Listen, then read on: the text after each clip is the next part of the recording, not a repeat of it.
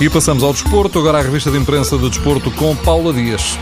Iker Casilhas e Miguel Silva. Um é guarda-redes do Futebol Clube do Porto, o outro do Vitória. Os guarda-redes fizeram a diferença e explicam o resultado de ontem em Guimarães com 1-0 para o Vitória. É o que escreve esta manhã o jornal O Jogo. Foi a diferença entre o desastre e o miúdo que não falhou nenhuma vez.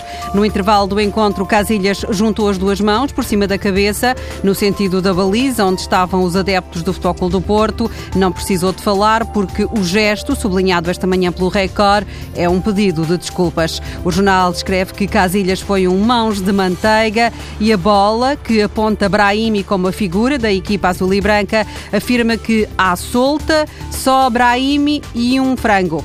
Sérgio Conceição festejou com muitos abraços aos jogadores da equipa de Guimarães, depois de uma semana em que o nome dele foi apontado como substituto de Lopetegui. Para quem colocou em causa a honestidade e a seriedade de Sérgio Conceição, o diretor do jogo escreve que a exibição uh, uh, do uh, Vitória foi a proverbial bufetada de luva branca na face de semelhantes imbecis. No caso do Porto, o jornalista do jogo diz que não pode adiar por mais tempo o anúncio do sucessor de Lopetegui e que ontem Ontem Rui Barros mudou o que era possível mudar, mas há limites para aquilo que um treinador assumida e publicamente interino pode convencer os jogadores a fazer.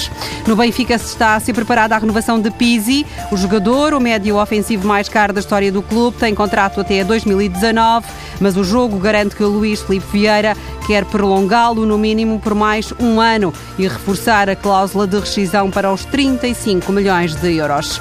Começámos eh, pelas mãos dos guarda-redes, fechamos com a Manita, o 5-1 do Real Madrid ao Riron. O mundo deportivo adianta que a Manita pode sair cara por causa das lesões de Bale e Benzema. Mas o momento no Real Madrid é de felicidade nos primeiros tempos de Zizou e o AS prefere destacar as palavras de Cristiano Ronaldo. Temos mais empatia com Zidane do que com Benítez.